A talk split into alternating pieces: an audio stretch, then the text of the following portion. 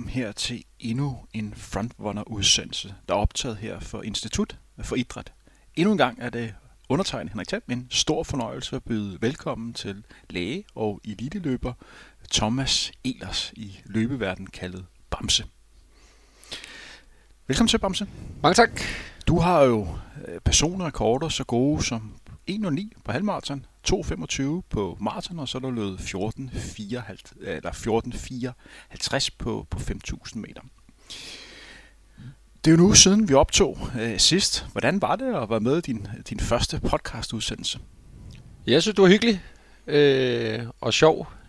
Og jeg ved, du efterfølgende har hørt udsendelsen. Hvordan var det at, at høre sig selv på, øh, på lyd? Jamen, det var lidt fordi, du tvang mig, følte jeg. Så tænkte jeg, jeg må hellere høre det. Øh, men det, det var øh, bedre, end jeg havde frygtet, vil jeg sige. Så det, øh, det var ok. I den forbindelse så skal jeg lige høre, i løbekredse bliver du kaldt Bamse. Og jeg bliver nødt til lige at høre, hvor kommer det navn egentlig fra? Øh, jamen, det har et eneste ophav, øh, og det er Anders Rømer, som... Øh, kan lide at kalde folk for, øh, for kælenavne. Han er, kan rigtig godt lide at, at finde på kælenavne øh, til folk, og på en eller anden måde, der har han fået... Altså, der har han lykkedes med at udbrede det. Så jeg har ikke, jeg har ikke på nogen måde selv promoveret det, men øh, det er så... Øh, ja, nu er, det, nu er det så det, jeg hedder. Så. Hvornår gik du så for at være Thomas til at være Bamse? Hvornår fik du navnet? Åh, det har været sådan noget 16, tror jeg, eller sådan noget. 2016, 2015, 16 stykker eller sådan noget. Og der blev du simpelthen den, den nye bamse i Enbro Running. Ja. Har du ellers haft en, øh, en god weekend? Vi to var jo ude og løbe lidt af et træningspas i, i lørdags i, i Fældeparken, hvor øh, vi sammen med en gruppe løbere for løbefællesskab Impro Running øh, løb. Var det tre gange øh, 4 km i noget, der mindede om halvmarathonfart, og så lige 1 km hurtigt til sidst i noget, der måske er lidt hurtigere end, end 5 km fart i alt sådan øh, 4-25 km. Øh, er der også andre ting, som du kan berette, som du har lavet i, i løbet af weekenden? Udover at lige vil fremhæve, at du var jo godt løbet der i lørdags. Ja, det føltes sgu godt. Øh, det var sådan en dejlig lakmustest øh, frem mod Berlin halvmarathon.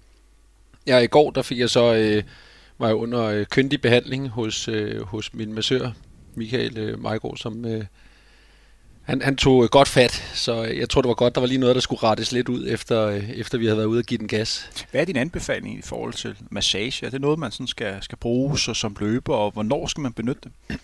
Jamen, øh, det synes jeg absolut, øh, man, man skal. Det kan i hvert fald hjælpe på, at man, øh, man i mindre grad er, er øm øh, og kommer til at løbe forkert, øh, når man har, har træningspas. Øh, jeg vil være meget påpasselig med at gøre det sådan meget tæt på, på konkurrencer. Øh, også især hvis man ikke har prøvet det før. Men, øh, men ellers så synes jeg, det, det kan være en, en fin ting at bruge. Er nogle dage det er bedre end andre at få massage? Er det, du havde jo et hårdt uh, træningspas uh, i lørdags. Hvad vil mest optimalt være at få massage? Er det lige efter eller dagen Det vil efter? være lige efter.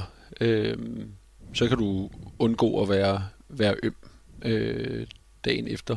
Det er sådan min, min personlige øh, erfaring i hvert fald. Klart de løb, hvor jeg har fået noget massage lige bagefter, så har jeg været øh, meget friskere dagen efter. Hvad med i forhold til, at du simpelthen skal løbe et, lad os sige, 10 km løb, der ligger i, i en søndag? Hvornår vil det så være godt at få massage op til, som man gerne vil have i en, en frisk krop? Og ja, altså jeg er ikke bekendt sådan med den, med den videnskabelige del af, af spørgsmålet, øh, og jeg tror også, man skal, man skal tage meget udgangspunkt i, hvad man har af erfaringer. Øh, og der er jo eliteløber, som, som vil blive masseret øh, dagen inden, øh, og, og eventuelt et par dage op til. Og, og, og det, kan, det skal man jo finde ud af, det skal man prøve sig frem. Men, men generelt har jeg sådan altid den grundsætning, at man skal ikke prøve noget nyt op til et, øh, op til et løb. Der, øh, man skal prøve det af på nogle andre tidspunkter, så man ved, hvad der virker. Fordi som du selv nævner, man, man kan træffe og blive, blive rigtig træt efter en, en gang massage. Absolut. Øh, og det kan virke lidt sjovt, fordi man får jo massage for at blive mere frisk, men nogle gange kan man mærke, at kroppen føles mere træt, end, end, end det var før. Thomas, lad os gå i gang med dagens program. Øh, det vi skal gøre i dag, det var, at heldigvis har vi fået en, en masse gode spørgsmål øh, ind efter sidste udsendelse, som vi optog for en uges tid siden. Og, og tak til jer, som har, har stillet spørgsmål til os. Det er nogle af de spørgsmål, vi tager, tager udgangspunkt i i dag. Vi har i alt fået øh, 16 spørgsmål. Nogle af spørgsmålene har jeg, har jeg selv lavet. Så det er sådan, at øh, du skal vælge et tal, men øh, 1-16, så læser jeg et spørgsmål højt. Og så øh, kan vi tage et, et snak om, øh, om det emne. Jeg har kun en lille ting, for vi skal komme med et dementi. Og det skal vi komme med nu. Ja, det tænker jeg. Kan du fortælle, hvad det var? Ja, men øh, jeg har jo på, øh, på den mest øh, tydelige måde øh, vist, at jeg er altså kun læge for et dyr, og det er mennesket. Jeg er ikke dyrlæge. Øh, så vi snakkede noget om, om heste sidst, og der blev jeg nødt til lige at slå det op bagefter. Øh, og øh, det, det var mange gange forkert, det vi... Øh, Og det skal lige siges, det vi snakker om med sidste uge, det var maksimal ildoptagelse.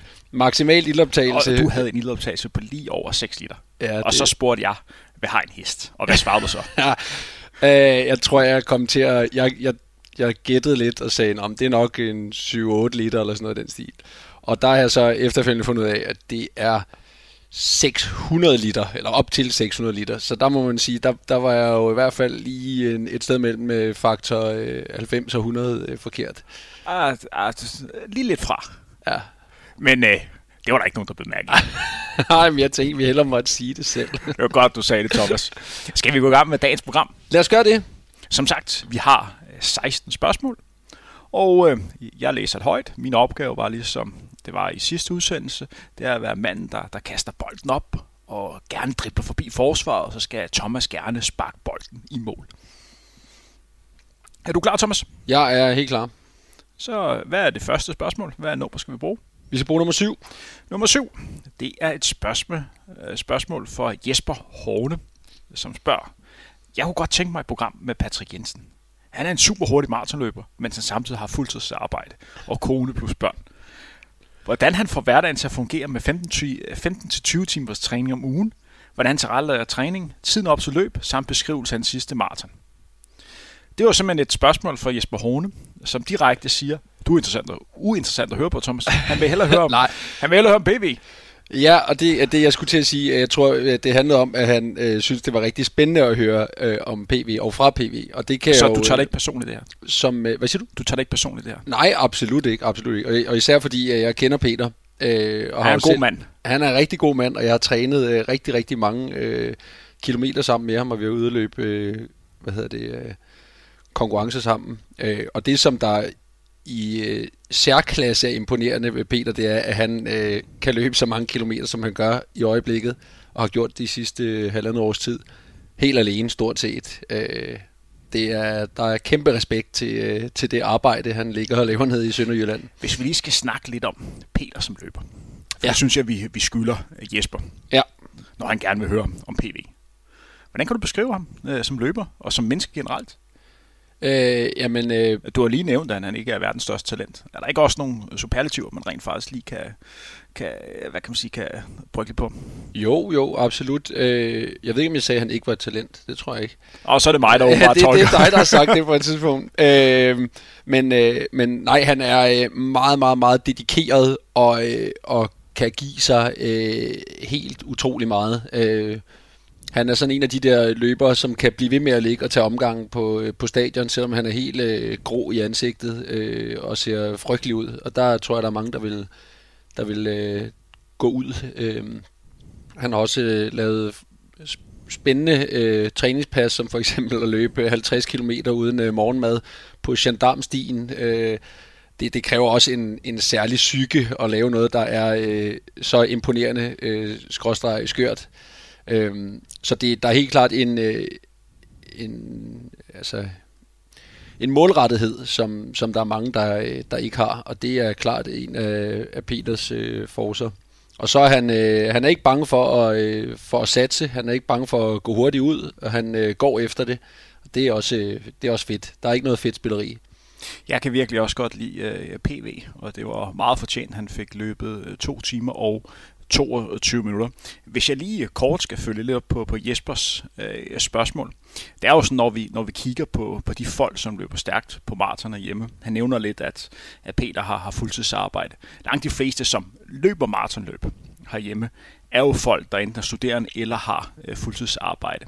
Så, så det er ikke det, der sådan, gør det sådan, øh, sådan helt vildt overdrevet imponerende øh, for Peter, for det er bare vilkårene her herhjemme som løber. Det, jeg synes, der er imponerende øh, for Peter, det er, at det er en mand, som formår at optimere så meget, han kan ud fra det talent, han nu engang har. Jeg ser ham ikke som det genetiske øh, supertalent, men det er en løber, der virkelig formår at optimere på alle de punkter, han kan gøre noget ved. Og den dedikation, han har til, er i min verden øh, gør, at Peter er en løber, som man ikke kan andet end se op til. Jeg synes godt det er en, en god mand, hvor man tænker, hvis man har en idol, så kig på, kig på PV, fordi hvis han kan, så er der sgu også store chancer for, øh, hvad du kan. Han er bare sådan en, en god dansk mand, og man kan bare se det for ham. Man kan bare se det. Han har været ude og, og løbe en tur ude der øh, i Sønderjylland. Så kommer han hjem. Og det er bare sådan, hvis han skal have en sponsor, udover dem, han har i forvejen, så er det sådan noget, jeg kan forestille sådan noget dansk rugbrød og sådan et eller andet sådan, uh, skumælk eller sådan noget. Man kan bare se indbegrebet af dansk sejhed, sådan lidt viking over ham. Ja, ja. Kan du ikke se det? Jo, men jeg, jeg, det kan da være, at jeg skal tage en snak med ham. Vi kan foreslå ham øh, at være manager, og så skaffe ham nogle... Øh, ja, sådan en sulstad kobær. Ja, præcis. Det er, det er lige PV. Ja. Så, så skal vi gå videre med næste spørgsmål? Ja, lad os gøre det. Øhm, det skal være nummer 10. Spørgsmål nummer 10. Og det er spørgsmål for Rasmus Vedel Jensen. Vildt god podcast, øh, podcast med dig og Tim. Allerede der er vi kæmpe fan af Rasmus. Dejligt med videnskabelig øh, overblik over løbetræning. Hvis I næste afsnit kunne snakke lidt om forskellige træningsmetoder, og hvad de særligt er gode til. Eksempelvis, hvad bidrager intervaller til, til at forbedre, over for langsom ture med lav puls. Og er der gevinst med massiv, med mass, og er der forskel på intervaller og temperatur? Yes. Øh, og det, det er jo et vanvittigt godt spørgsmål. Øh, det bliver jo selvfølgelig nødt til at være sådan rimelig generelt, at, at jeg beskriver øh, det her. Men øh, hvis der vi starter nedefra i intensitet og siger sådan nogle langsomme joggeture, de kan jo træne, øh, tjene det formål, enten at være aktiv restitution, øh, eller bare være basetræning. Øh, og aktiv restitution, det er jo så, øh, som ordet måske antyder, i stedet for bare at ligge derhjemme på sofaen, at så mens man restituerer, så er man faktisk i gang med at lave noget arbejde. Og det er jo det, der, der måske adskiller øh, eliteløbere fra, øh, fra andre løbere. At det er eliteløberne, de løber jo hver dag, og nogle gange flere gange om dagen. Og der er mange af de her ture, som har karakter af det her øh, aktiv øh, restitution. Og der er pulsen lav, og, og det som der sådan øh, træningsfysiologisk sker, i den her type øh, af ture, der får man især øh, perifære øh, adaptationer, det vil sige, at øh, ens muskler bliver bedre tilpasset, man får opreguleret de øh, enzymer, som øh, forbrænder fedt og, og kulhydrater, man får flere blodkar i sine øh, muskler, øh, man, man får øh, vendet sener til at, øh, at blive udsat for det her hårde slid, øh, som, som øh, løb er. Hvis jeg skal lige Øh, byde ind med her, øh, når vi snakker de her rolige ture. Øh, hvor lavt intensitetsmæssigt skal vi ligge, for at man kan kalde det resolution? Det man kan sige om, om intensiteten er, at, at den skal være ret lav. Øh, der er vi nede omkring øh, sådan noget, der, der ligner en måske 50-60% af, af makspuls. Øh, og det er lige så meget for, at det er en, en, en, øh, en belastning, som man kan holde til i, i lang tid. Øh, og det handler jo øh, blandt andet i løb om at, at, også at være i gang i mange timer. Øh, så, så der vil jeg sige, ned omkring øh, 60, måske 70 procent af, af, af, af puls vil være fornuftigt. Og hvis vi kigger lidt videre på næste del af hans spørgsmål, det er jo sådan mere i forhold, når vi snakker intervaller og, og tempoture. Hvis vi starter med intervaller, vi nævnte jo øh, lidt sidste gang, men sådan, hvis vi lige øh, kort kommer ind på, hvad, hvad er det princippet, man, man træner med at øh, løbe intervaller? Altså intervaller er jo, kan man sige, også en, en meget øh, heterogen størrelse, fordi det kan jo være alt fra 100-200 meter øh, intervaller, og øh, til, til, til flere tusind meter, altså 2.000 eller 3.000 meter. Øhm, så, så allerede der er der jo øh, selvfølgelig øh, stor forskelligartethed øh, i, i tingene, men, men man kan sige, at det der grundlæggende øh, foregår på banen, det er, at man gerne vil træne VO2, altså ens øh, iltoptagelse, ens øh, kondi, populært sagt, øhm, og, øh, og det gør man typisk ved... Øh, så noget 1000 meter intervaller, 800 meter intervaller, noget hvor man ligger omkring øh, de her 3-4 minutter eller sådan noget, øh, i noget, der minder om, om øh, ens øh, VO2 max. og ellers så skal man øh, tage nogle lidt kortere intervaller, og så have kort pause imellem. Det handler om at få ens puls op og ligge der omkring, hvor ens øh, VO2 max øh, bliver udløst. Øhm, det er sådan den, den ene side af det, og, øh, og så hvis der man rykker over i, i de helt hurtige intervaller, som de fleste jo også foretrækker at lave på banen, der øh, hvis vi snakker 100 eller 200 meter, øh, 300 meter måske også, der træner man, det minder i virkeligheden lidt om, om styrketræning øh, på den måde, at, at de, øh, det, det styrker kroppen. Det er jo en stor belastning for kroppen også, skal man være opmærksom på, men man får, øh, man får bedre løbeøkonomi af det. Øh, man bliver stærkere, øh, øh, får øh, i, i mange tilfælde en, en bedre løbestil af det også.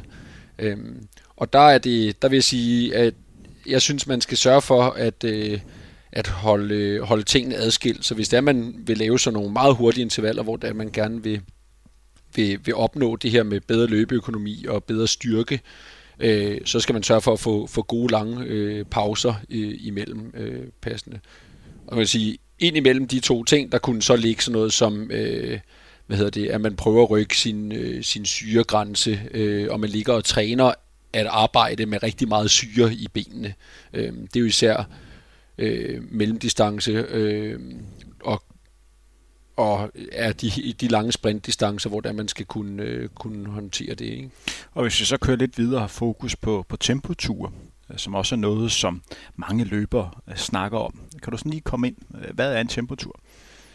Altså en tempotur er jo enten en, en, en længere tur, hvor du har øh, hele turen i lidt hurtigere tempo, end du normalt vil, vil jogge i, eller du har blokke undervejs, hvor det er, du løber enten minutter eller kilometer øh, ved en højere belastning end, end ellers. Og formålet med det er jo at vende kroppen dels til øh, at, at ligge i det pace, eller det, øh, det tempo, som man skal ligge i, når man skal løbe de længere konkurrencer, halvmarathon øh, og maraton. Der er det et spørgsmål om, at at sådan rent biomekanisk, der skal man, der skal man ud og, og vende kroppen til at arbejde i lang tid øh, i det her tempo. Øhm, og det kan sikre, at man kan, man kan løbe stabilt på, på løbsdagen. Øhm, det forbedrer også ens øh, udholdenhed, øh, og træner jo selvfølgelig også sådan det psykologiske aspekt af at være ude og løbe øh, langt.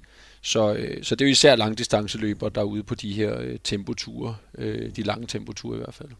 Hvis vi tager udgangspunkt i en, en træningsuge, og så siger, at man har tre træningspas øh, til rådighed, og ja. så lige snakke om, hvad der er, er godt øh, at lave øh, de, de forskellige gange. Det er jo sådan meget typisk øh, for en gennemsnitsløber, man sådan træner øh, tre gange øh, om ugen. Og hvis man sådan skal have, have noget forskelligt ud af det øh, ja. hver gang. Vi kan hurtigt blive enige om, at en af gangene skal være en svær træning. Absolut. Og så har man så, øh, det vil typisk skulle være tirsdag. Og så i, i weekenden kunne jo være den lidt lange, roligere tur. Absolut. Og så om torsdagen kunne være en eller anden form for, for tempotræning. Øh, det er vel der, man, man får det, øh, den størst mulige effekt. Det er, det er et spørgsmål om, at, at I kan få blandet tingene for meget sammen, så det hele bliver sådan lidt noget, noget lever på steg, ikke? Så man, man skal man skal sørge for at få trænet de ting, man gerne vil træne på de forskellige, øh, og stimulere nogle forskellige systemer. Og det der, som du lige nævner, det, det synes jeg vil være en rigtig fornuftig, godt grundprincip at, at sammensætte sin, øh, sin træning efter. Helt bestemt. Skal vi gå lidt videre til næste spørgsmål, hvis du uh, trækker et nummer? Yes. Og godt spørgsmål, vi fik her fra, fra Rasmus. Absolut. Jamen, øh, så er vi nået til nummer 5. Nummer 5, det er et spørgsmål for Morten Sørensen. Ernæring op til løb, under løb og efterløb. Lad os bare tage udgangspunkt i den halve. Og jeg går ud fra, når han nævner halve, så er det så en halvmarathon. Tak for godt program. Endnu en gang. Det kan vi godt lide. Hvad siger vi til, til Morten? Vi skal jo lige nævne øh, først og fremmest, så der er jo ikke nogen af os, der sådan er eksperter inden for kost. Øh, vi har jo begge to dannet vores erfaringer ud fra vores øh, respektive hvad kan man sige, løbekarriere og aktiv løbekarriere, og så vil vi så rådgive folk i optimering. Men hvis vi alligevel skal snakke lidt om det, øh, og jeg kan også lige nævne, at vi kommer til at i et andet regi, kommer til at lave en lidt mere decideret sådan løbeernæringsguide, så der er nogle ting, som vi ikke skal ind på i det her program mere, fordi øh, det har vi simpelthen ikke kompetencerne øh, til. Vi, vi tager udgangspunkt i, øh, hvad vi selv har mærket på vores egen krop. Men vi skal øh, komme med nogle betragtninger. Øh, Thomas, ja. hvis vi starter før løbet, før et halvmarathonløb. Jeg, jeg vil trods alt tillade mig at snige, snige lidt videnskab ind i det. Øh, det gør du trods alt. Det er ikke kun øh, mine egne erfaringer. Øh, nej, men man kan sige, at grundlæggende for, for, øh, for halvmarathon, der man sige, det kommer jo i høj grad an på, hvor, hvor lang, lang tid du er om at løbe det. Øh, og der må man jo bare sige, at jo længere tid man er i gang, jo mere har man brug for at, at få undervejs, og jo mere skal man også tænke over, hvad man skal have op til. Øh, og især sådan noget, altså hvis man, hvis man snakker typisk om maratonløb, jamen, så vil man bruge nogle dage op til løbet på at få ekstra mange kulhydrater. Det kan man også sagtens gøre op til, øh, til halvmaratonet. Øh, det er sådan, at at typisk vil folk have øh, kulhydrater i kroppen, hvis de sådan lavet godt op til at løbe omkring øh, et par timer øh, ved, øh, med, med kulhydratforbrænding. Og, øh, og herefter så vil kroppen i højere og højere grad skulle begynde at bruge fedtforbrænding øh, for at, at holde motoren i gang. Øh, så, så jeg vil sige, hvis man løber øh, maraton, eller halvmaraton undskyld, øh, omkring øh, ja, over to timer, så skal man i hvert fald øh, begynde at overveje, at dagene op til må man gerne spise noget ekstra kulhydrat. Øh, hvis man, øh, øh, og det kan være en tre dages tid før, der skal man måske samlet set øh, have et sted omkring 500 øh, gram til, til et kilogram ekstra kulhydrat fordelt over 3-4 dage. Øhm, hvis man løber to timer og, og nedad, så, så, så kan man graduere det ned øh, og, og måske bare spise lidt ekstra kulhydrat øh, rigt i dagene op til. Øh, det er sådan man sige, grundprincippet i dagene op til. Det du egentlig skal gøre, det er, at du skal fortsætte med at, at spise det, du plejer, og så få lidt ekstra kulhydrat. Hvis jeg tager udgangspunkt i, i mine erfaringer, øh, jeg har løbet halvmarathon på en, en time og øh, fire minutter, jeg synes faktisk, at øh, dagen op til halvmaratonløb øh, var faktisk der, hvor jeg havde fokus på øh, øh, og optimere endnu mest i forhold til ernæring. For det er sådan, at når, når jeg skulle løbe et halvmarathon, og dem som også var bedre end mig, eller lå lige omkring, det er, at vi tager ikke noget energi undervejs. Øh, vi drikker måske lidt vand, men i forhold til maraton, hvor du tager energi undervejs, så tager du ikke noget her. Så det er en times arbejde, hvor du skal køre på de ting, som du har i kroppen. Øh, og det kan, det kan virke, kroppen kan sagtens klare i en time, men det er altså vigtigt, at man alligevel har noget ordentligt øh, brændstof at, at få fyret af. Så jeg havde meget fokus med at fylde op med, med kulhydrater og sørge for også, at jeg havde øh, nok væske, øh, hvad kan man sige, kroppen. Øh, fordi det var hårdt for, øh, for kroppen at lægge den her øh, lige over timen på, altså tæt på, øh, tæt på max. Øh, og så kan man simpelthen sige, hvorfor tog man ikke en gel undervejs? Jeg kunne simpelthen ikke op til den gel, for jeg lå så tæt på min, øh, min max undervejs, så jeg ville, jeg ville få dårlig mave øh, på det. Og det er jo sådan med, med halvmarathon-distancen, når vi snakker de længere løb, så handler det meget om rytme. Det handler meget om at komme ud og have en god fornemmelse og føle, at man slapper af. På en maraton, hvis man er rigtig godt forberedt, så bliver det først efter 25-30 km, hvor man rigtig føler, at kroppen begynder at arbejde. Øh, på en halvmarathon, så kan det øh, nogle gange starte allerede efter 6-7 km, fordi du ligger så høj og højt op i puls øh, på det. Så det er en belastning for kroppen, og det er også derfor, hvis man sådan går lidt længere ned øh, i motionsfeltet, er der mange, der sådan lidt undervurderer den her halvmarathon øh, distance, hvor man typisk, hvis du går ind og kigger for eksempel på Copenhagen Half, som er et godt internationalt løb på, på dansk jord, der er så mange løbere, der kommer kommer hjem, hvor det ligner noget, som katten har slæbt med hjem, for de virkelig har øh, fået en over hammeren, fordi de simpelthen undervurderet den. Fordi det er hårdt for, for kroppen at ligge 21 km tæt på. Og øh, det er der, hvor forskellen er i forhold til maraton. Der er folk lidt mere respekt på distancen, hvor folk tænker, halv maraton, det er sgu bare 21 km, det kan jeg godt. Men det er ikke bare 21 km. Man skal have lidt mere øh, fokus på, øh, på den. Hvad siger øhm, du til de betragtninger, Thomas? Jo, det er jo svært ved at, at være uenig i, fordi at, at, at hvad du har oplevet er jo, er jo man sige, øh, hvad, hvad du har oplevet, og hvad du har mærket. Og det synes jeg er en god pointe, at folk de skal, de skal jo mærke efter, hvordan de, de selv responderer øh, på de her ting. Så, så igen, det her med at spise ekstra kulhydrat øh, rigt op til for eksempel et langt hårdt pas, kan jo lidt mimikere det her, øh, og være noget, man, man prøver af øh, inden. Øh, og jeg, man kan sige, jeg, jeg snakker jo også sådan lidt generelt ud fra, hvad, hvad der er, Øh, øh, videnskabeligt er, er behov for til den her distance. Øhm, og der er det jo sådan, et, det vil også adskille sig lidt fra, øh, fra person til person, hvor lang tid man kan køre på det, man har i tanken, øh, så at sige.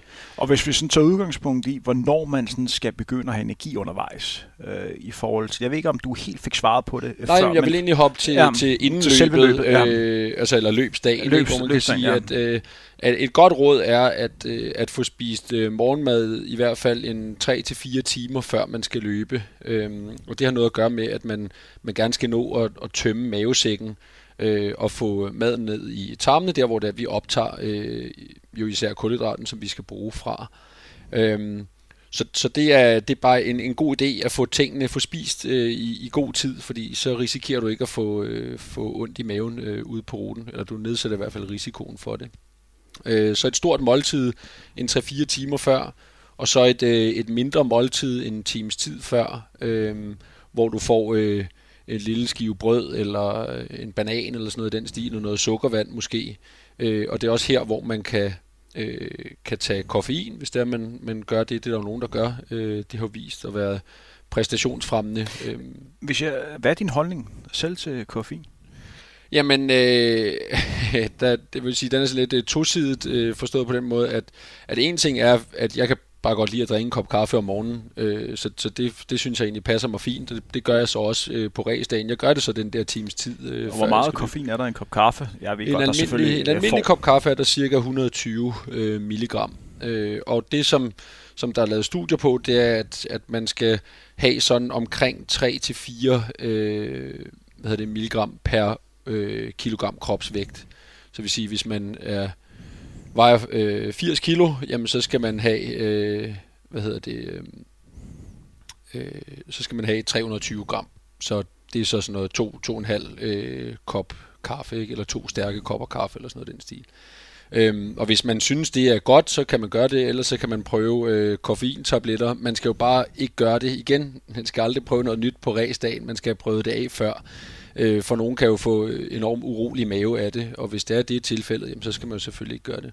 Men, øhm, men det er sådan rimelig velunderbygget, at, at det fungerer altså, det her. Og det er jo noget, som tilbage i 90'erne var på, på dopinglisten, øh, hvad kan man sige, koffein, og nu er det jo tilladt, det er jo ikke forbudt at Nej, tage nej, nej. koffein overhovedet. Og det er jo noget, som mange løber øh, benytter i dag, blandt andet i, i pilleform.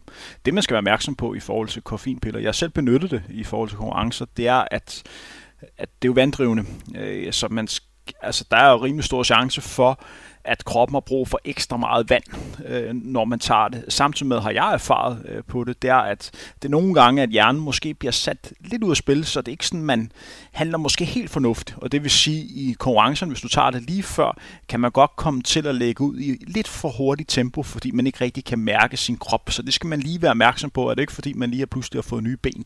Det er bare fordi, man har taget de her øh, koffeinpiller. Men det er noget, som mange atleter bruger. Absolut. Og øh, ja, og så er det jo egentlig bare øh, undervejs øh, på, hvis man skal tage noget, som du, som du også siger, øh, der, de fleste i elitefeltet vil, vil sådan set ikke tage noget. Øhm, og det er der flere årsager til, som du også siger, at, øh, at det giver maveproblemer, det er fordi, jo, jo højere øh, belastning vi ligger på, jo mindre blod kommer der til mavetarmsystemet, og jo mere øh, i risiko er du for at, øh, at, at få dårlig mave simpelthen, hvis du, hvis du får øh, øh, hvad hedder det, væske eller sukker undervejs. Øh, mavetømningshastigheden bliver også sat ned, øh, og det, det medvirker også til, til det her, øh, den her lidt uheldige bivirkning. Øh, og, øh, men, men hvis, hvis man er over, skal vi sige, halvanden time eller sådan noget den stil, øh, så, så, så vil jeg da overveje at begynde at, øh, at få noget undervejs. Og der er det, man skal være særlig opmærksom på, det er, at man ikke får for høj sukkerkoncentration øh, ned i maven. Og hvis det man spiser sådan en gel rent, så, så der er typisk en 30-35 gram sukker i. Øh, og, øh, og, og det skal altså for, opløses i ret meget væske, for at, øh, at det, det kommer godt videre i systemet. Det er sådan, øh, at mavetømningshastigheden den går også ned, øh, hvis sukkerindholdet i maven er meget højt. Øh, så, så hvis man spiser geler og får ondt i maven, så skal man altså prøve at se, om, man ikke kan få fordele det lidt mere ud, øh, og måske bare drikke energidrik undervejs. Øh, det tror jeg, jeg selv vil, vil foretrække, hvis jeg skulle have noget øh, på den distance. Og hvad, når man kommer i mål, øh, hvad er det bedste øh, at tage, når man kommer i mål efter en halvmarathon distance?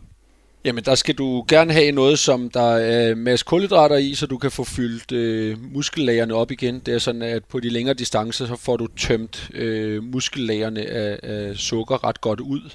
Øh, så der er det en god idé at få, øh, få fyldt godt op, især hvis du skal i gang med at træne hurtigt efter.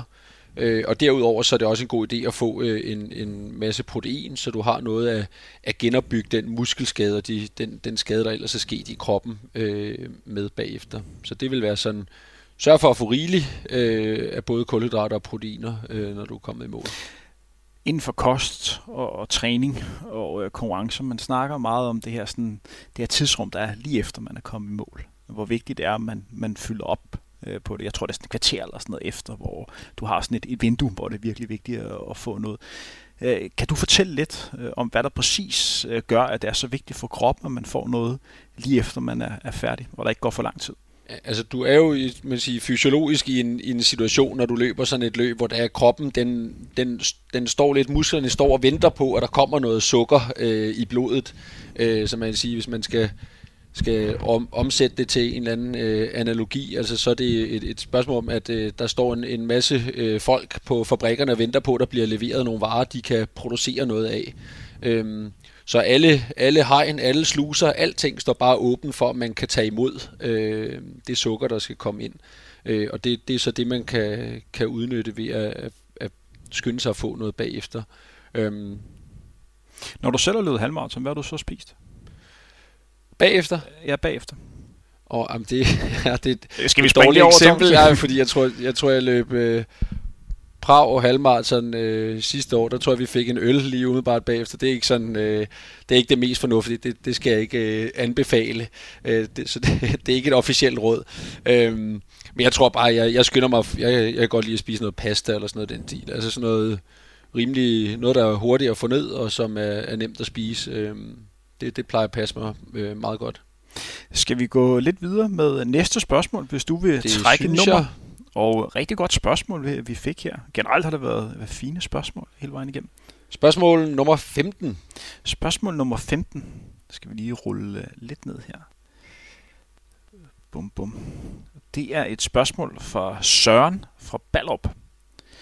Hvordan kan det være, at du har valgt at blive maratonløber, når du i indbo og det skal lige siges, at det er jo det løbefællesskab, som du løber med, øh, aldrig er blevet slået på den røde bro ved Østerbo, en afslutning på mandagsintervallet. Jeres klassiske øh, tur øh, i løber af mandagen, sådan 5 km ryg, start nede på Lange Lige, hvor man slutter med den her bro, der går over ved Østerport øh, station. Og sidste interval i afslutning på intervalserien, Tænker du kan, øh, tænker, at det kan øh, fordre en diskussion om, at man helst skal være hurtig på alle distancer for at blive en god maratonløber.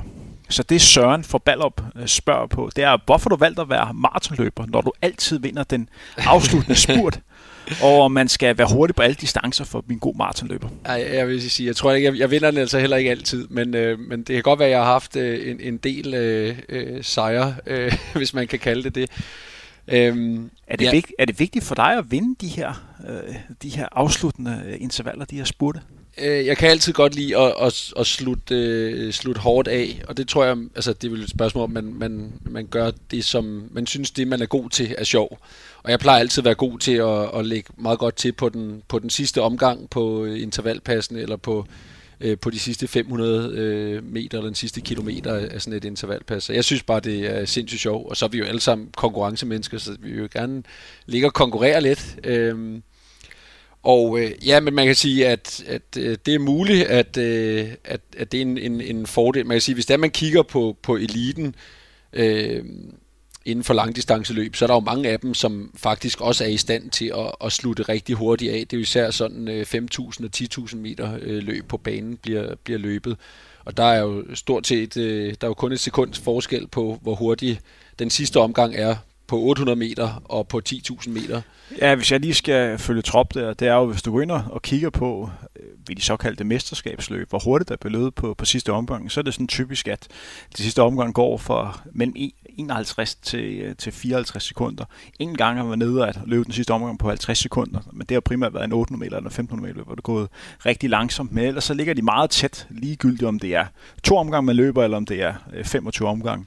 Øh, så, så, så du har helt sikkert et argument for, at det er vigtigt at, øh, at slutte hurtigt af. Giver det også en eller anden form for mental styrke at, at vide, at hvis jeg ligger med den her løber her til sidst, så skal jeg sgu nok nakke ham, fordi jeg er vant til at gøre det i træning. Det tror jeg helt bestemt. Øh, og der, øh, altså der lærer folk jo øh, absolut, hvad, der, hvad deres øh, styrke er.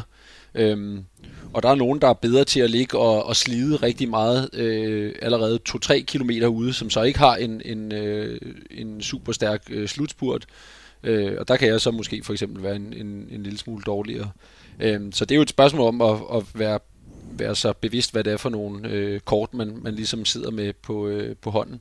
Når man ligger sammen med en løber, for eksempel når I løber sådan en mandagstur med, med indbro, og man ligger der og skal nærme sig sådan en slutspurt, kan du se på forhånd, hvad for nogle løber, der vil være god i sådan en afslutning på det? Kan man se lidt på folks løbestil, om de har en god afslutning?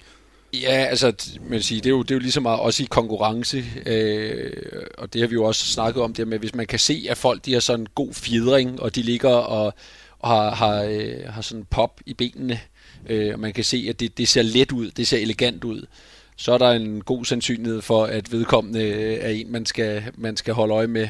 Øh, så, så man kan lære meget af, og især hvis det er, man kender folk, man løber sammen med, så kan man jo godt lige kaste et blik på dem og sige, okay, jeg kan se ham der, han er, han er ved at være godt træt i dag, så, øh, så, så, så kommer jeg sgu nok først.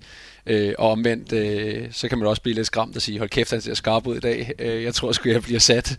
For det du meget, øh, det du nævner om her, det er jo det, øh, folks bagspark, når de løber. Jo højere bagspark man får, øh, jo lidt mere power øh, man får, når man lander ned, jo større chance er der for, at de har en hurtig afslutning, fordi de simpelthen kan træde mange watt, når de skal trykke igennem. Hvor folk, der falder lidt mere sammen, med det, har sværere med at lave den her acceleration. Og det er jo noget, man sådan, øh, lidt kigger på, når man, når man gerne vil vinde de her øh, afsluttende løb.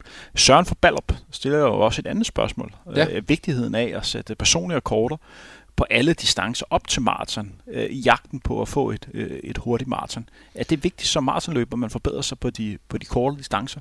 Øh, igen vil jeg også sige, at det kommer an på, hvem, hvem man er. Men, men øh, grundlæggende er det jo, er det jo fornuftigt øh, at, at få rykket sig, øh, hvis man er maratonløber, også på lad os sige 5.000 meter, måske i virkeligheden også 3.000 meter. Altså, der, der kan man se, der er jo sådan en eller anden tendens til, at dem, der løber allerbedst, de har jo præsterede nogle hurtige tider på et tidspunkt på de her distancer. Øhm, og det er et spørgsmål om, at, at især 3.000 og 5.000 meter, det er, jo, det er jo steder, hvor der man virkelig får brug for sin, øh, for sin VO2. Øhm, så, så det er kondien, man, man er sikker på, man har med der, hvis man, hvis man får løbet nogle hurtige tider på, på 3.000 og 5.000. Øhm, og, øh, og så giver det også det, øh, et større spektrum, kan man sige, at du kan, øh, det er nemmere at løbe maraton, hvis det er, at dit maratontempo det er længere væk fra dit max-tempo. Så, så hvis du sørger for at blive, blive hurtig nok, så, har du, så, så bliver det jo det er nemmere at løbe øh, maraton, fordi at, at, at du kommer længere væk fra din, fra din topfart. Så hvis man kun ligger og træner, altså hvis det er det, den, den modsatte situation, hvis man kun ligger og træner maraton pace, og det tempo, man vil løbe, når man skal løbe maraton, og hele tiden justere på det et eller to sekunder af gangen, jamen, så kan det godt tage lang tid øh, at forbedre sig, og det kan være en hård måde at komme frem til målet på hvor at, øh, at hvis det er, at man, man øh, går lidt ned i, i distance og får, får rykket noget på det også, så, øh, så kommer resultaterne også på de, på de længere distancer. Ja, for man går ind og kigger på, der er jo sådan to skoler, man kan gøre det på. Man kan jo arbejde med sin topfart, og det gør med, når man løber i maraton, at man ligger længere væk fra sin, sin grænser, når man er ude. Og man må forvente, at hvis du har en topfart, der lad os sige, der hedder 2,20 øh, på en 1000 meter, så har man det dertil nemmere, når man ligger for eksempel løber 3,30 øh, hvad kan man sige, øh, per kilometer, end man har, hvis ens topfart er 3,00, så ligger man sådan øh, tættere øh, på. Eller man kan vælge at sige, okay, man har den topfart, man nu engang har, og så vil man blive bedre til at ligge endnu tættere på den her max øh, på det. Og det er jo sådan forskellige måder, man sådan kan, kan angribe det på. Det afhænger vel også meget af personlighedstype. Helt bestemt, og man, man skal jo prøve at... Og, øh, øh, man skal jo prøve at se, hvordan det er, man, man, man selv synes, det fungerer. Jeg, jeg, jeg har enormt stor effekt af at, øh, at gå ned og rykke på de kortere distancer. Det er jo også et spørgsmål om, at jeg øh, jo ikke er, er, er vil sige, på den måde på, på det allerhøjeste øh, løbeniveau, så jeg har jo stadigvæk forhåbentlig øh, noget forbedring at hente ved at blive bedre øh, på de kortere distancer. Øh, så, øh, så det, det, og det fungerer for mig øh, mens der er, er andre, jeg kender, som, som mere fokuserer på at ligge og løbe øh, langt. Og der er jo, som vi også snakkede om sidst, mange veje til Rom, så øh, det er et spørgsmål om at finde ud af, hvad man synes, der, der fungerer for en selv. Og hvis jeg også lige skulle stå en krølle på den her, det er jo sådan, at inden for øh, udviklingen i løbe Danmark har været sådan, at der er jo, der er jo mange løber som der selv, øh, der får interessen for løb via nye former for, øh, for løbeklubber, øh, løbefællesskaber, som du selv havde ved at. Og der er en tidlig alder, en tidligere vil man så få interesse for maratonløb øh, på det. På den måde, og det er sådan, når man engang har valgt at være maratonløber, så er man maratonløber på det, fordi det er, øh, hvad kan man sige, det, det er svært at gå ned igen og være øh, 5 km løber, når man har valgt at løbe maraton. Øh, så er man i, i den båd øh, på det. Men hvis du har været i en traditionel øh, løbeklub, øh, nogle af de historiske betonet, KF, Sparta, Aarhus 1900, Aalborg Atletik, eller hvad det nu ellers hedder omkring, så er man typisk startet med at løbe 800 meter, 1500 meter og 5 km. På den måde få hurtighed i det, hvor at man kan sige, sådan løber som dig, der sådan, princippet starter på maraton, bliver så nødt til, mens man er maratonløber, og så arbejde med speeden, hvor andre har haft en anderledes udvikling øh, på det. Helt bestemt. Øh, og det er jo på den måde, hvor at løbemiljøet har udviklet sig. Og det hvis man også skal kigge sådan lidt bredere på det. Så det man også ser nu, det er jo, at blandt andet de afrikanske løbere, de er jo en endnu tidligere alder end tidligere går op og løber de længere distancer, fordi der simpelthen er større økonomi i det. Og det gør, at man på nogen måde også øh, bremser lidt deres udvikling, for de bliver simpelthen ikke hurtigt nok til at kunne, kunne matche de, de bedste tider, fordi det er så svært at gå ned i distance igen, når man er oppe på, på maraton. Skal vi gå lidt videre med øh, næste spørgsmål? Ja, lad os gøre det. Må du lige holde øje med, om vi har haft dem før? Det, det vil jeg gøre. Nu her, hvor døren bliver åbnet, og vi simpelthen får endnu en øh, besøgende ind. Hej med dig. Vi er i gang med at optage øh, podcastudsendelse om træning.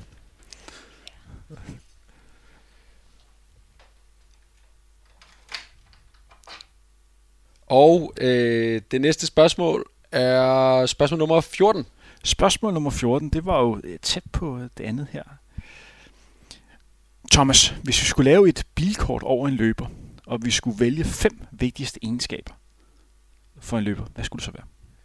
Oh, det er et godt spørgsmål. Det er et dejligt spørgsmål. Ved du, ja, der jeg det faktisk godt tænke mig at have, at, at have det, det, vi har snakket om det i, i, i vores løbegruppe før, det, det kunne være lidt fedt at have det der spil af, af, af løbere, som man kunne sidde sådan og sige... Skal vi ikke arbejde lidt hen mod, at vi får lavet sådan jo, kort det kunne være fedt. Altså, øh, så, øh... Skal vi starte med øh, først og fremmest at definere, øh, hvad skal der stå på det her? Hvad for ja. nogle fem vigtige ting er? Øh, altså der skal jo selvfølgelig stå, der skal jo selvfølgelig stå navn, alder. Ja, ja, men nu hvis vi tager sådan øh, attributter som, øh, som løber, altså kvaliteter, man, man kan nævne, der øh, vil jeg sige selvfølgelig VO2 eller kondi øh, som en vigtig ting. Så, så hvad er, hvad er ens øh, fitnessniveau? Øh, det er jo selvfølgelig enormt afgørende.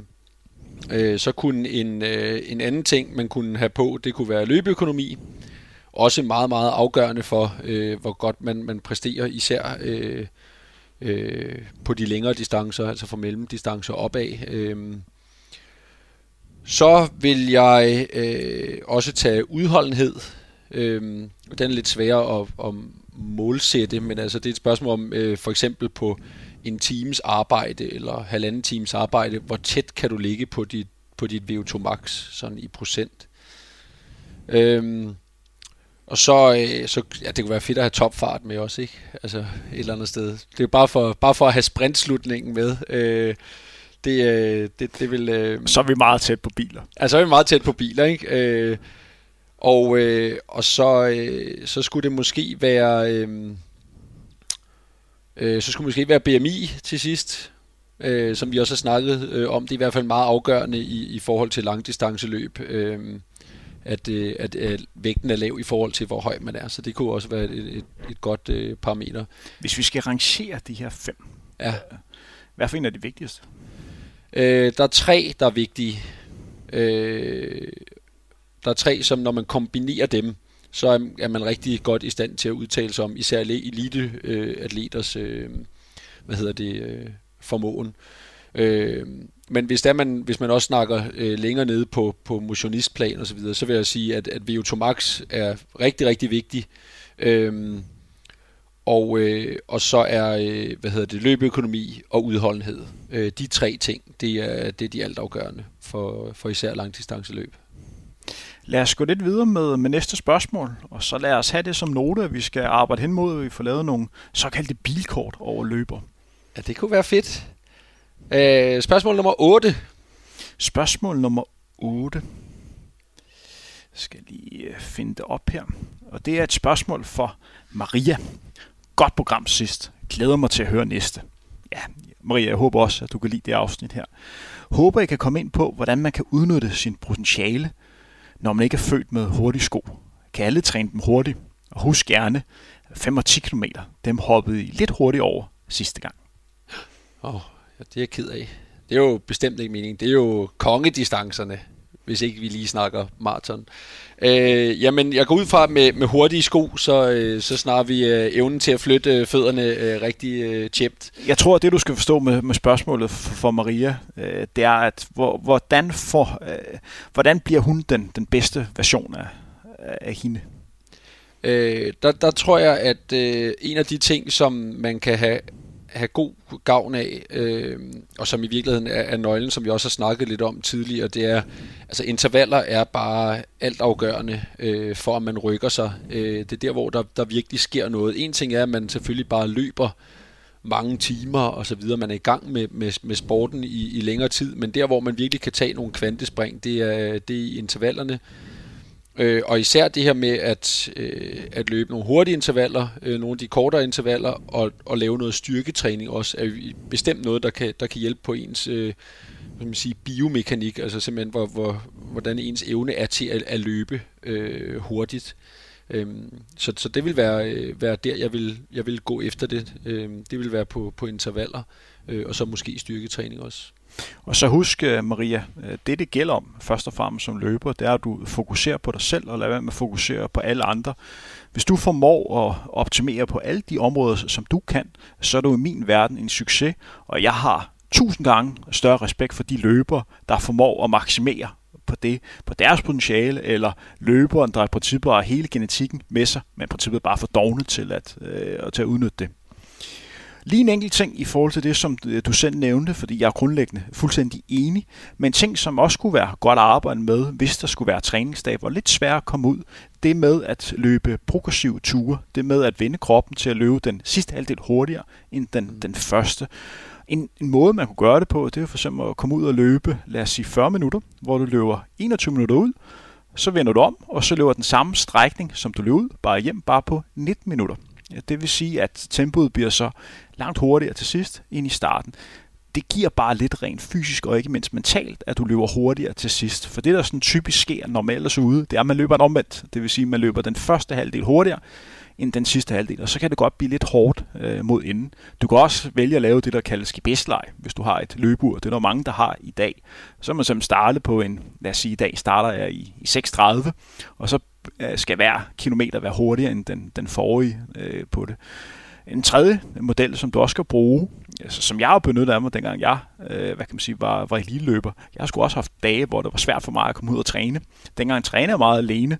Det er jo måske en anden tidspunkt, vi kan snakke om, hvor vigtigt det er at have et øh, et løbefællesskab. Vi snakkede lige om vores pas i lørdags, hvor jeg var meget imponeret over jeres evne til at komme igennem de her 3 gange 4 km.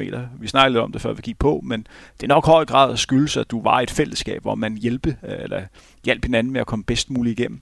Men hvis du træner alene og har svært ved at komme ud, så valgte jeg den løsning, at du tog en lille radio på. Det kunne være en, en, en telefon, hvor du sådan, øh, tænder op for P3 eller P4.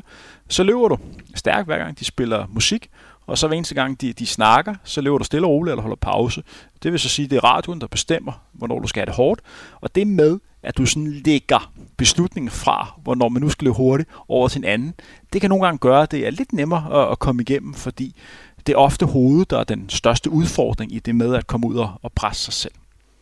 Absolut. Thomas, skal vi gå videre med næste spørgsmål, hvis du giver endnu nummer? Vi har jo ikke ramt ind i det, det samme spørgsmål Nej. endnu. Det gjorde vi så. 14, det kan jeg huske, det har vi haft før. Yes, det har vi haft. 16. 16, ja. Det er et godt spørgsmål.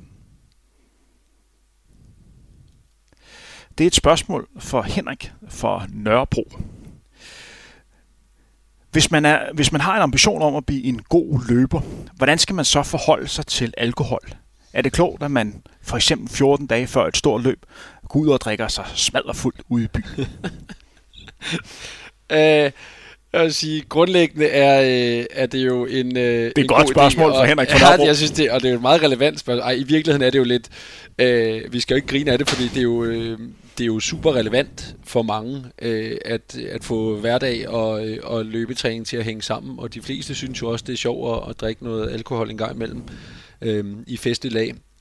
Og vil sige, at desværre er det, det rigtige svar jo nok bare, at jo mindre alkohol du, øh, du får, jo bedre er det.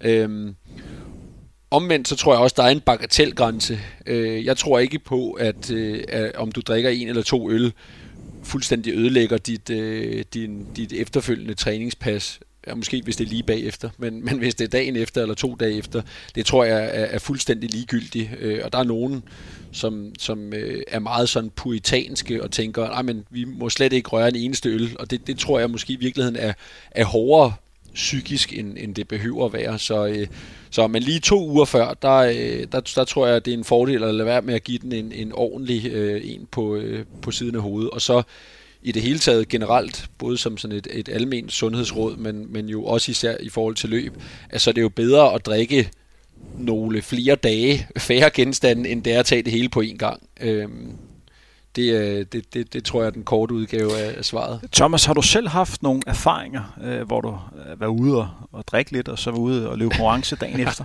Har du selv oplevet det på, på egen krop? Altså, man, man skulle tro, at det, her, det var et setup. Det ved du udmærket godt, jeg har. Øh, ja, øh, Og Hvordan øh, responderede kroppen? F- altså, man har det jo øh, skidt, ikke? Altså, jeg tror, jeg, jeg er jo i købet begunstiget med, at jeg ikke øh, får, får så mange tømmermænd. Øhm, men jeg, jeg, har, jeg har pacet til, et, øh, til sådan et Sparta-motionsløb. Det var heldigvis pace, jeg skulle, øh, skulle klare, øh, hvor jeg ikke havde sovet mere end nogle timer, og havde været en ordentlig tur øh, ude og, øh, og give den gas. Øh, og det, det, var en rigtig, det var en rigtig grov tur. Øh, så man kan sige, at der, der, er jo, der sker en masse ting, men, men især hvis det er, at vi skal forholde os sådan fysiologisk til det, så, øh, så er leveren jo på overarbejde, når man, når man drikker alkohol, og det er jo så også leveren, du skal bruge, når du løber, øh, i hvert fald længere distancer, fordi den står for at, at distribuere stor, en stor del af, af det sukker, du skal bruge ud i kroppen. Øh, så det er meget uhensigtsmæssigt, at din, øh, et, et af de mest centrale organer i, i, i det henseende er, er sat ud af spillet, fordi man har har fået 10 tequila shots på tid øh, aften før. Jeg skal bestemt heller ikke øh, spille heldig. Jeg vil lige sige, at øh, langt de fleste gange, før jeg er ude og skulle præstere på absolut topplan, der har jeg sådan sagt, okay, jeg ved det her simpelthen så meget, så jeg øh, lader være med at, drikke alkohol. Men jeg har oplevet enkelte gange, typisk hvis det har været sådan et, i weekendstævne, hvor man har løbet om lørdagen, og så skulle løbe om søndagen, hvor lørdag ikke er gået helt, som man håbede på, hvor jeg tænker, for helvede mand, nu skal jeg lige ud og give en gas. Og jeg kan bestemt huske en gang, hvor jeg har haft store vendinger til det her lørdagsløb, og der gik det alt andet end godt. Og så jeg tænkte, nu skulle jeg dagen ud og, og drikke igennem. Og jeg kom hjem alt for sent. Og da jeg vågnede op om morgenen, jeg burde ikke have det godt, men jeg havde det faktisk ok. Så jeg gik ud, løb, øh, løb ny personrekord kort på det tidspunkt på, på 5.000 meter. Var meget stolt af mig selv. Jeg glemmer så aldrig, hvordan jeg havde det sådan tre timer efter, fordi min hjerte begyndte at galopere, som det aldrig havde galopperet før. Og jeg, det begyndte nærmest bare at dampe, ud hvor jeg var klar over, okay, det er det, skulle jeg lige holde mig fra øh, på det. Skal vi gå lidt videre til næste spørgsmål? Det synes jeg.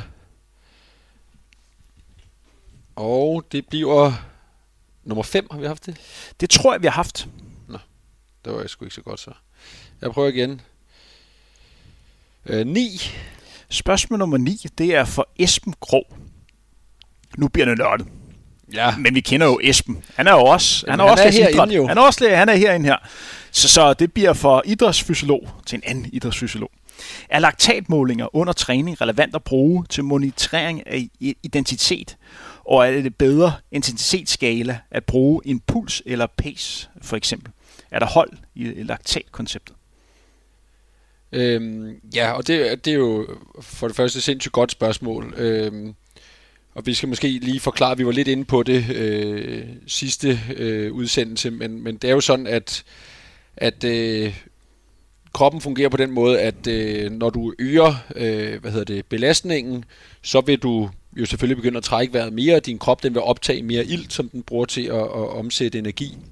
Og på et eller andet tidspunkt, så kan dit øh, hjerte og dine lunger ikke følge med, og ikke levere alt den, øh, alt den ild, der skal til. Og så begynder musklerne at lave øh, anaerob forbrænding øh, og producere laktat, det der også hedder mælkesyre. Øh, og, øh, og der er så øh, nogen, øh, der træner efter, det er jo også det, vi snakker om sidst, især sådan nogle, øh, som Ingebrigtsen, brødrene, øh, har flere set, øh, der står og, og løber et interval, og så får de et fingerprik øh, og måler, hvad, hvad blodniveauet øh, af, af mælkesyre eller laktat er.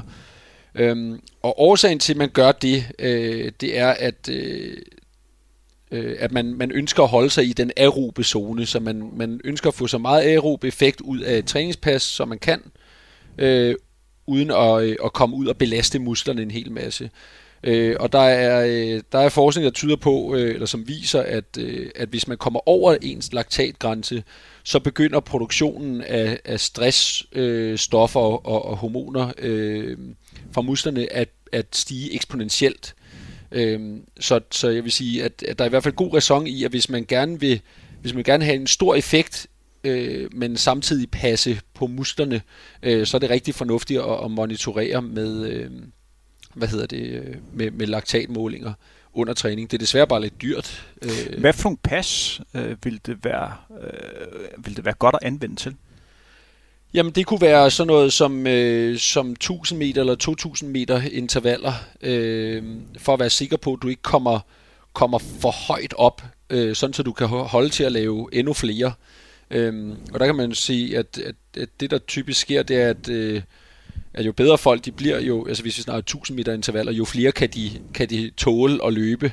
Øh, og det er jo nok et spørgsmål, om man begynder at lære at løbe dem i et, et, et rigtigt øh, tempo, i forhold til, hvad man kan, kan holde til. Øh, men, men det vil være sådan et sted, altså der vil jeg foreslå, at man, man øh, altså hvis man havde mulighederne for det, ikke, så skulle man måle øh, laktaten efter hver 1000 meter for at se, okay, kommer du, kommer du til at ryge over grænsen her? Øh, og så kan man i virkeligheden bare blive ved med at løbe, øh, så længe som man nu øh, kan holde til det. Øh, og der vil man kunne holde væsentligt længere, hvis man ikke bryder den her anaerobe grænse. Det vi snakker om i det her program her, skal jo gerne være træningsting, som er relevante for, for langt de fleste og muligt øh, for, for alle. Det her det er et tænkt eksempel. Vi har Torben, der bor i Aalborg. Torben hører vores øh, program og tænker, det er laktattræning. Det kunne jeg godt tænke mig. Hvad skal Torben så gøre, for han, øh, for han kan bruge den her type træning?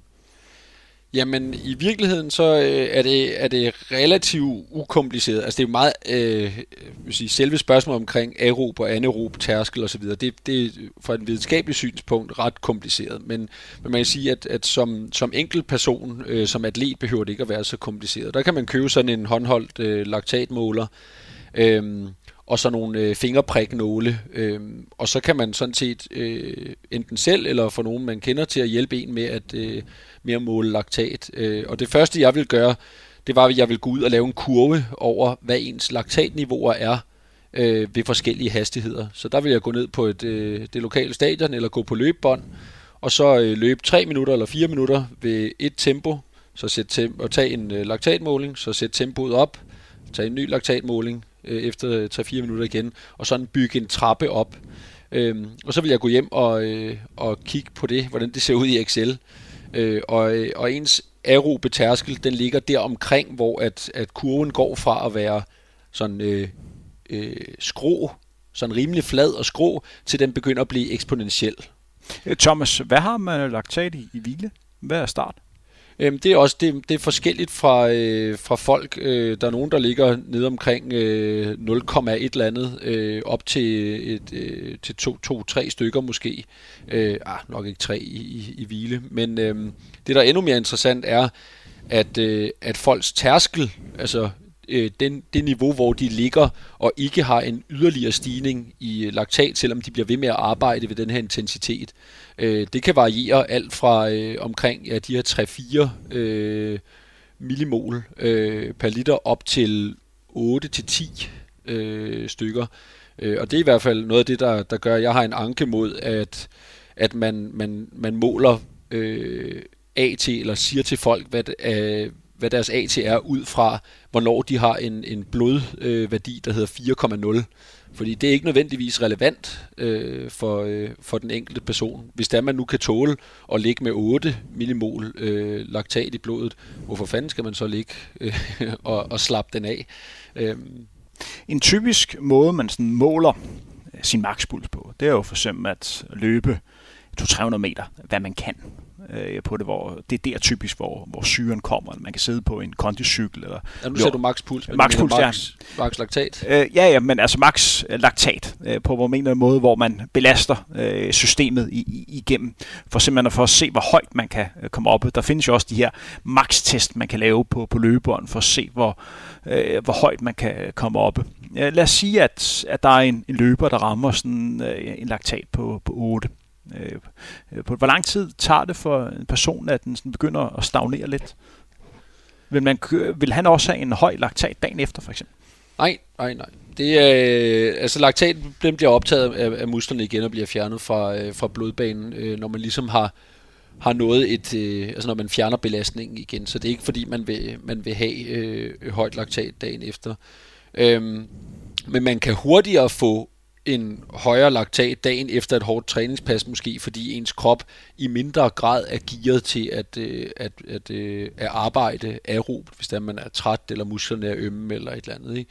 Øhm, så på den måde kan der godt være dag-til-dag variationer øh, i det. Og der, som med så meget andet, øh, der er det jo så fornuftigt at lave nogle flere målinger, altså man har flere dage, hvor man kigger på de her ting. Øh, så begynder man at kunne øh, navigere efter det. Og i forhold til det, Esben spørger om, om, om det er bedre, et bedre mål end for eksempel puls, øh, og øh, især også hastighed for eksempel.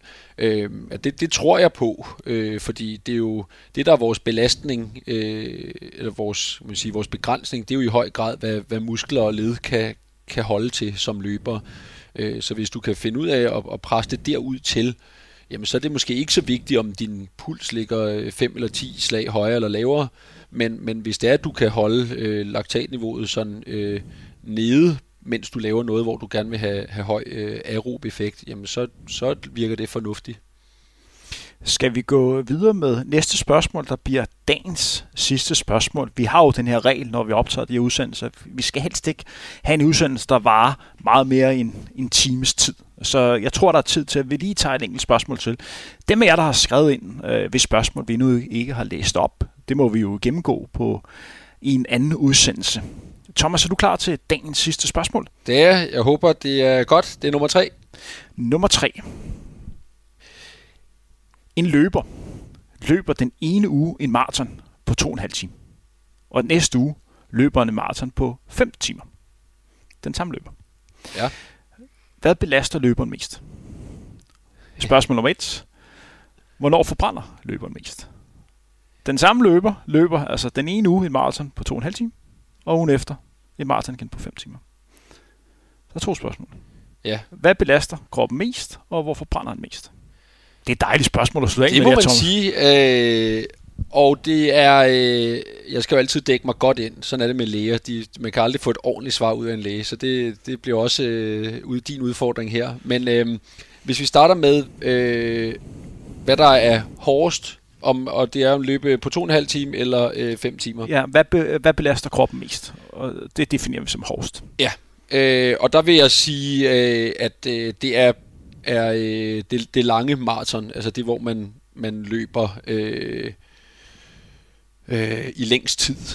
Øh, det kommer lige an på, hvordan man ser på det, fordi at, at øh, man sige, led og muskler øh, vil i, i det tilfælde, hvor man løber hurtigere, blive udsat for, for større øh, kraftpåvirkning, til gengæld i kortere tid øh, øh, mens at, at kroppen sådan rent metabolisk øh, er udsat for et, for et øh, væsentligt hårdere stress, når man løber i så lang tid øh, som, som 5 timer.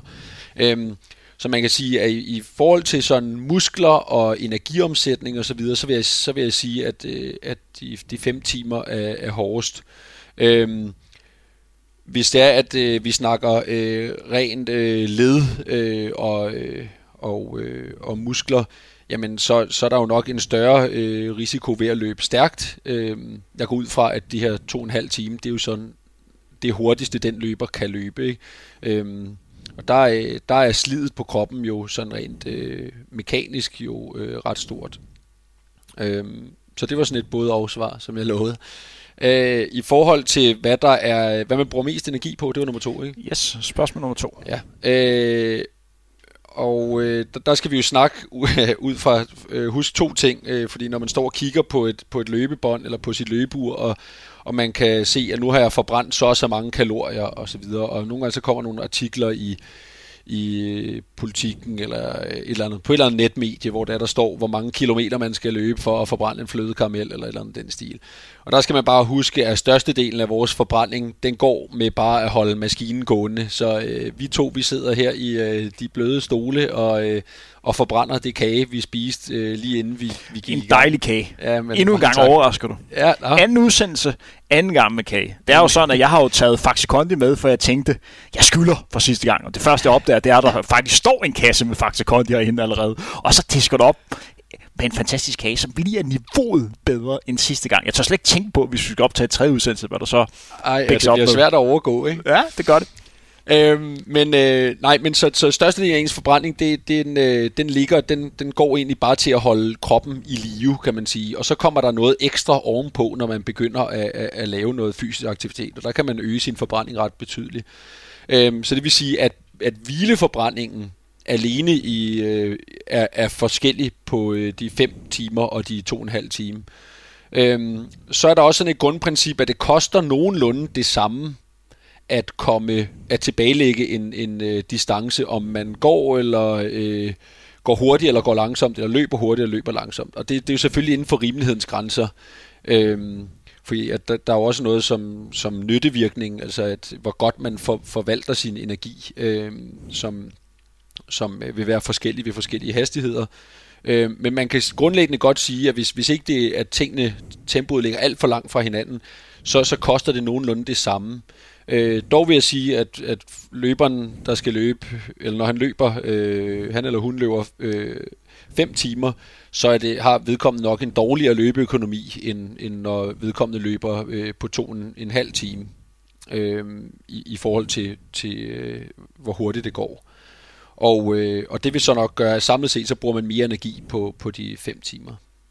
Så Thomas, nu er du i fire minutter snakket rimelig meget udenom. Nu ja. spørger vi ja. direkte, for nu Yes. får du ikke mulighed for at snakke mere udenom. Du har jo svaret på ja. Det ene, og det er, at løberen på 5 timer forbrænder mest. Hvad belaster løberen mest? Er det, når man løber 2,5 timer eller 5 timer? Ja eller? Øh, jamen, så vil jeg, så vil jeg, vil jeg sige, at det er to og en halv time. Øh, fordi jeg kan godt gå ud og løbe et, øh, et øh, maraton på, øh, på, på fem timer. Øh, men jeg, jeg, jeg- det vil jeg bedre være i stand til at gøre vil man sige, med en uges mellemrum. Jeg kan ikke løbe øh, et maraton på to og en halv time med, med en uges mellemrum.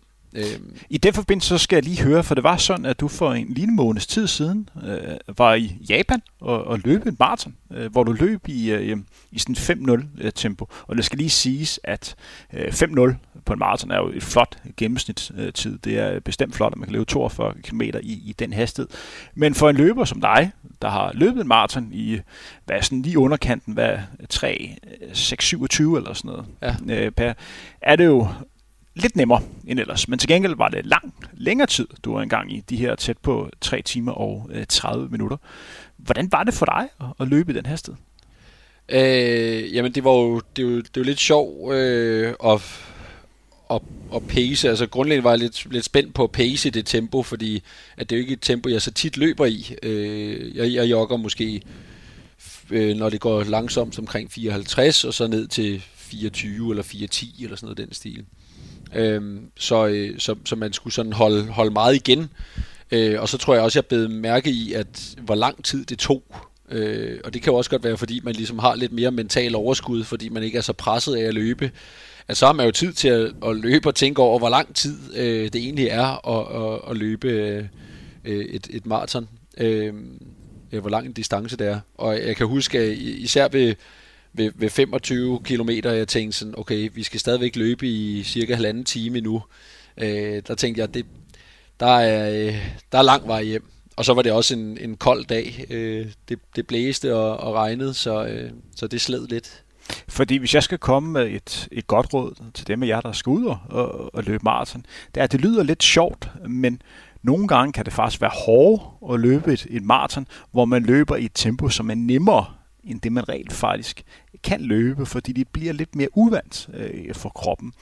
Øh, ens løbeøkonomi kan være dårligere i den hastighed, man bruger relativt mere energi, og hvis du ikke er vant til at løbe den hastighed, så kan det også føles på en eller anden måde lidt akavet. Det man hele tiden skal tænke på, det er, når man løber de her maratonløb, det er, at man, kroppen danner en masse adrenaliner, øh, og øh, masse forserende stoffer, det gør bare, at man har bare lyst til at, at komme fremad. Man har bare lyst til at, øh, at bare løbe stærkt. Det ligger i vores øh, instinkt, så det kan være relativt øh, hårdt, øh, og hvad kan man så gøre det. Og en anden parameter, som du også nævner her, det er, at maraton er altså en distance, hvor man har rigtig meget tid til at tænke sig om. Så vi kan snakke meget om væske, vi kan snakke meget energioptag og holde den rigtig hastighed. Men for, for dem af jer, der kommer til at ligge Øh, med overskud, kan det også være relevant at tænke på, hvad vil jeg rent faktisk bruge den her tid, jeg er ude at løbe på at tænke på? Hvordan sikrer jeg, at jeg kommer bedst muligt igennem? Fordi hvis man ikke på forhånd har besluttet sig, hvad man gerne vil tænke på, så bliver det netop det, som du ikke skal gøre på maraton. Det er, at man begynder at tælle kilometer ned. Og hvis der er noget, der er demotiverende, så er det begyndt at tælle 40, 39, 38, fordi så bliver det det, som det er, nemlig meget, meget lang tid, som du er ude at løbe. Og det er derfor, at det nogle gange faktisk kan være en fordel, at man sådan begynder at snakke sammen, eller øh, hilse på nogen, man kender, eller tænke på, okay, det næste, vi skal ind på her, det er Østerbro, hvor jeg, hvor jeg bor, eller sådan, man får hovedet lidt i gang, ja. så man undgår den her øh, stressreaktion på det. Jeg er fuldstændig enig. Jeg, jeg, jeg har også sådan haft god effekt af det der med at bygge, dele løbet op, op i hovedet og sige sådan, okay, men første halvmarathon, der skal man ikke tænke så meget, og så det der med at bruge, at man, hvis man har nogle familiemedlemmer, der står ved en eller anden kilometer, så kan man tælle ned til det, og så kan man altså sådan, så sætte sig nogle delmål. Det, det synes jeg fungerer sindssygt godt.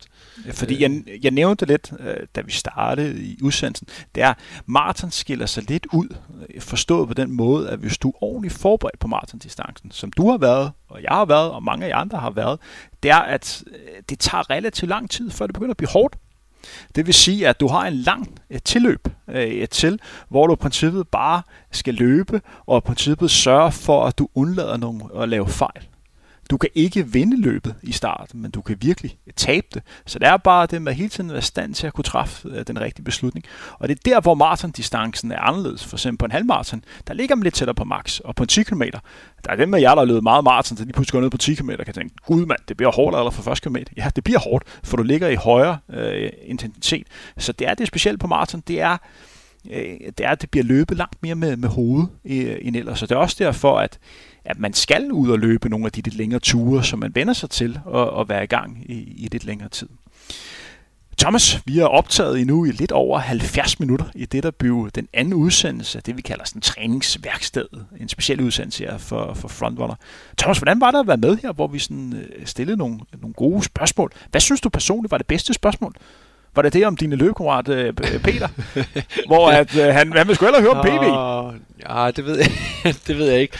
Øhm, nej, jeg synes, jeg synes godt der var mange gode spørgsmål, og, og det, der er, er sjovt ved øh, at, at tage udgangspunkt i spørgsmål, det er jo, det gør det, gør det lidt mere konkret, kan man sige. Ikke? Ellers så, så skal man øh, tale sådan øh, meget i, i generelle vendinger. Øh, så, så jo mere øh, konkrete øh, spørgsmål folk de kan stille, jo, jo mere relevant bliver det. Og vi vil jo gerne have, at det her det er, det er relevant og nærværende for dem, der lytter. Så, øh, så det, jeg synes, det er super godt. Så og igen, stor tak til jer, først og fremmest for at høre med til det her program her. Også tak til Thomas, fordi han har lyst til at øh, med frembruge tid på at være, være ekspert og dele ud af sin øh, viden. Og et større tak til dem af jer, som har stillet spørgsmål ind til os, som vi kunne være med til at, at bygge et program op til. Øh, hvis I igen har, har flere spørgsmål til øh, mig og Thomas, det kan også være sådan nogle deciderede sådan personlige løberelaterede ting. Man kan jo sådan kort beskrive sin træning, og så kan man tage ud, og så kan vi tage udgangspunkt i det og prøve at snakke ud om, hvad vi vil gøre, hvis vi var i han eller hendes øh, situation. Og så må vi jo øh, bygge det op øh, derfra. Håber I kunne lide den udsendelse, vi hører ved øh, inden længe. endnu en gang tak til dig, Thomas. Og tak fordi du kom frem med sådan en dejlig kage, mand. Den smagte fantastisk. Husk at følge Frontrunner på de sociale medier. Husk at gå ind og abonnere på os på SoundCloud og Spotify og iTunes. Og så lige en enkelt ting. I må rigtig gerne dele vores udsendelser på de sociale medier. Det kan være at tagge os i en, øh, en story på Instagram, eller lige øh, dele vores opslag på Facebook. Det er den måde, vi kommer ud til endnu flere mennesker på, og på den måde, vi kan lave endnu bedre udsendelser øh, til jer. Så det, det er rigtig øh, vigtigt, at I gør det, hvis I kan lide det her. Hvis I ikke synes om vores udsendelser, så bare lad være med øh, at tænke over det. Der er ingen, der tvinger jer til at tilbringe 70 minutter sammen med mig og Thomas, hvis I har bedre ting at tage jer for. Det er helt op til jer. Men øh, tak for nu. Undertegn Henrik Thiem ønsker jeg en fortsat god mandag aften eller tirsdag, når den her udsendelse øh, kommer ud. Vi høres ved ingen længe.